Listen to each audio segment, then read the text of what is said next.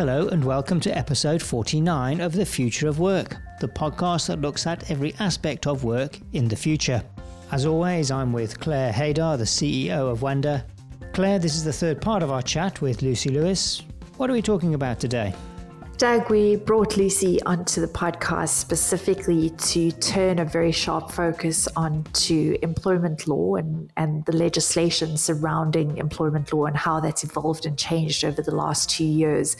And in this third segment of the podcast, we're specifically talking to Lucy about frameworks and decision making criteria that business leaders can use to navigate this area because we're we're in a period of real evolution that's happening in real time. You know legislation tends to take longer than what the actual demand and the need on the ground is. And so okay you know certain legislation is in flux. It's not fully changed yet.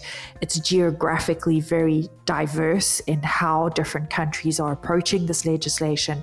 What can business leaders do today to frame it and actually provide a methodology for their team members, particularly people in their people teams, their shareholders, to actually think about this and, and frame it and make decisions moving forward during this period of flux and change?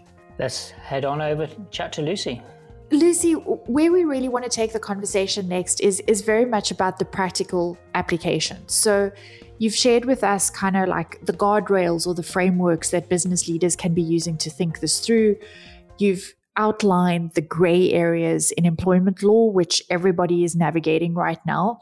If we can turn more to, okay, so so what now? Let's take these three legal issues that you've just raised and because these things haven't been defined at a legislative level, what is the correct and legal thing to be doing right now? That's a particularly good question because correct and legal might not necessarily be the same thing. I mean, the, the exactly. only legal, right legal answer is that you have to take local advice.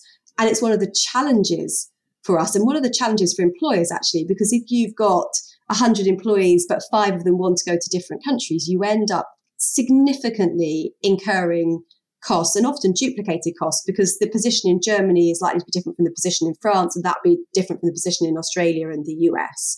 So the right legal thing is to take advice locally on how you navigate the risks. We are seeing an increase in businesses that offer employer of record type services. And by that, I mean that they say, look, we can make all the challenges go away by essentially being your employer and managing the legal risk in all these countries. And those things often sound very attractive, but actually you're still generally as the employer taking on all the liability. And if you don't go into those with your eyes open, it's a little bit of if it seems too good to be true, it probably is too good to be true. Th- those organizations aren't able to shortcut some of the challenges we're seeing we are seeing them being used as a solution, you know, because really, as I said, it's about risk management. So looking at those kind of organizations and is that one way to address the risk? Looking at just accepting the risk. And as I say, there are businesses definitely taking a view that will allow employees to go for a short period of time, subject to the kind of role they're doing. So from a tax perspective, certain roles involve greater risk. So if you send your manager or allow your managing director to go and work in France, for example, having a very senior managing director uh, employee on the ground, that looks and feels much more like you're essentially setting up a business in France. And that's when you start to be taking a risk in relation to tax. So that's quite a different position than if you've got I don't know, an HR administrator, for example, that wants to go and work. So you're, you're, taking a risk judging by the, the type of role and the person and what they're going to be doing there and allowing them to go within certain parameters. And then the other risk mitigation is actually being careful about which of the countries you allow people to go to. So some are much more difficult than others. For example, businesses that are based in continental Europe, traveling within continental Europe is actually pretty easy. So if you're a French employee yeah. wanting to go and work in Spain, some of these challenges are able, not all of them, but some of them, these, these challenges are much easier. We, have, we haven't talked about data processing and sending data, um, but you know those yeah. things are much easier. So so looking at where the risks lie in relation to the types of role, the length of time, and the countries that people want to go to. But it is about risk mitigation. So businesses wanting to do this have to accept that the starting point is that it's pretty certain to involve a degree of risk and how much risk you're willing to take actually becomes a strategic business question.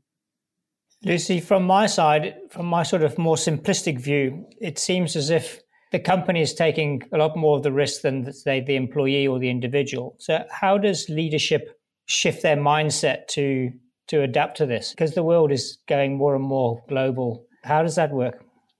You know, it is a good and difficult question. What we've been focused on is where you've got employees in their home jurisdiction that want to travel. But obviously, that what, what we haven't talked about is just the globalization of workforces. So, you know, nothing stops any business now looking to recruit for talent outside their local market. And one of the really exciting things, actually, I think, to come from the pandemic is the realization that the opportunity we've got to hire people is actually not just the people that can commute to the office that I actually happen to be sitting in, but more broadly talent across the world that we can do much more of this job remotely, possibly not all of it. Open debate about how much collaboration and office space we need. That's a topic for a whole other podcast. But you know, we can do this, a lot of this remotely. So if we leave aside the idea of employees from your home jurisdiction want to travel somewhere else, actually recruiting people, just going out and looking for talent on a global basis, that is something that we're seeing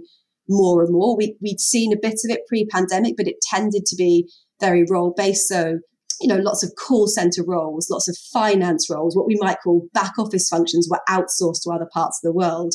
And we're seeing that the next phase of that evolution is actually our search for talent should be much broader and possibly can be more cost efficient. So we should be looking at those, those markets, often what businesses are doing and looking actually in the markets where they've already got a presence. So we might, for example, have um, outsourced part of our back office functions to Poland, but actually now we've got a presence in that country. We should be more proactively looking for talent in that country because the infrastructure costs are already absorbed. So let's look more broadly in that market for for talent. And we're seeing that much more regularly.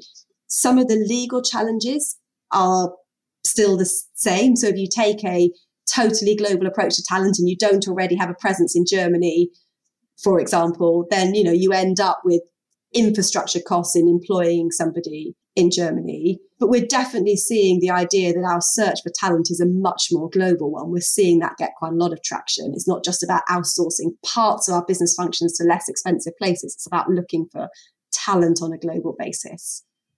And uh, Lucy, to the exact point that you're saying, it's idealistically, it's great when you're talking about it around the boardroom table. The poor HR person who has to go and make that happen. I actually um, overheard our head of people, who's my co founder, the other day talking to one of our clients who knows that we've, you know, built this global company from day one. You know, we recruit from all over the world.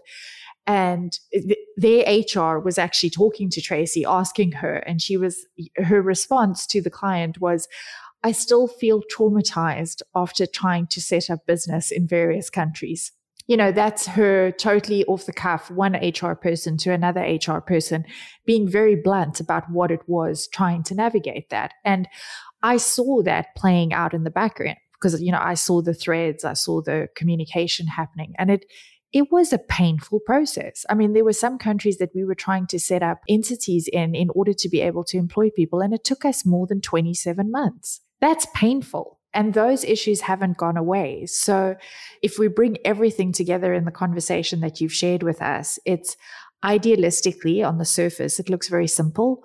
When you actually peel the onion back and look at the complexity of what needs to happen, it, it's not an easy issue. And as you say, hence having to take local advice because there are nuances and they're big. No, I mean that's definitely right. I mean you're you're right. You say they're nuances and they're big. I mean they're often big. They're often big problems. I think the businesses that do this successfully, though, and this is where we're seeing change, are ones that identify you know key markets or key parts of the world they want to be in, and they look at saying, I, I, you know, I gave the example of somebody that's outsourced their call center to Poland or their finance function to India, where they've already got a they've already got a presence generally that presence has come from offshoring services. And then they think, well, actually, let's focus on the markets where we've already got a presence, where some of those infrastructure issues don't arise. And let's really identify talent in those markets. Let's look beyond whatever the purpose of setting up that you know back office function was and actually let's look more broadly for you know often IT programming talent that's you know those are one of the areas that we see quite a lot there's a real shortage of skills across lots of countries that's an area of real talent drain. So yeah i think that the the answer to it is trying to step one take one step back from the ideological approach and thinking well let's identify the key markets or the key, the, the key countries where we know there's talent with the kind of skills that we want and trying to then put down roots in a few places and build on that. Yeah rather than seeing the whole globe as a potential source yeah. for yeah sound advice. Yeah. But but don't you think then that maybe i mean india is a very good example. I mean countries that have taken that step to offer themselves to the world in essence it's going to take maybe one or two big players to make it that much easier and and then other countries will be more willing to, to jump on board or to get involved because otherwise they're missing out. Yeah it's a really insightful observation because for a long time we've sort of thought that will happen um, and i wonder whether the pandemic and the kind of the digital nomad push might make it happen it's you know, we'd expected as we saw that drip, drip, drip of digital nomad countries that we'd then suddenly see everybody trying to get on the bandwagon. It's been slower than we expected. I mean, we've talked about this before, but it is the point that a lot of this stuff, you know, migration, employment, protection is very, very embedded in politics and some of it global, but some of it national. And there is actually still a surprisingly high level of protectionism. You know, we saw that in the US, particularly under the Trump administration, a high level of US protectionism. We, you know, we thought for a while we might be entering a global era where we'd see more national protectionism. I think that hasn't necessarily happened. Possibly the pandemic has helped that. So these remain highly, highly, highly political issues. And I think that is the big barrier to, to change. So even one or two big economies getting on the bandwagon, I'm not sure we're going to shift the dial quickly. Thank you so much for coming on. It was it was truly I learned a lot in this conversation with you and I know that the material is going to be spot on for our audience. So thank you for that. Thank you and thank you for having me. And that is the end of this episode of The Future of Work. Let us know if this shorter split version of our podcast is working for you. You can catch us on uh, Spotify, Google, or Apple Podcasts, or on our website. That's wndyr.com. From Claire and myself, we'll see you soon.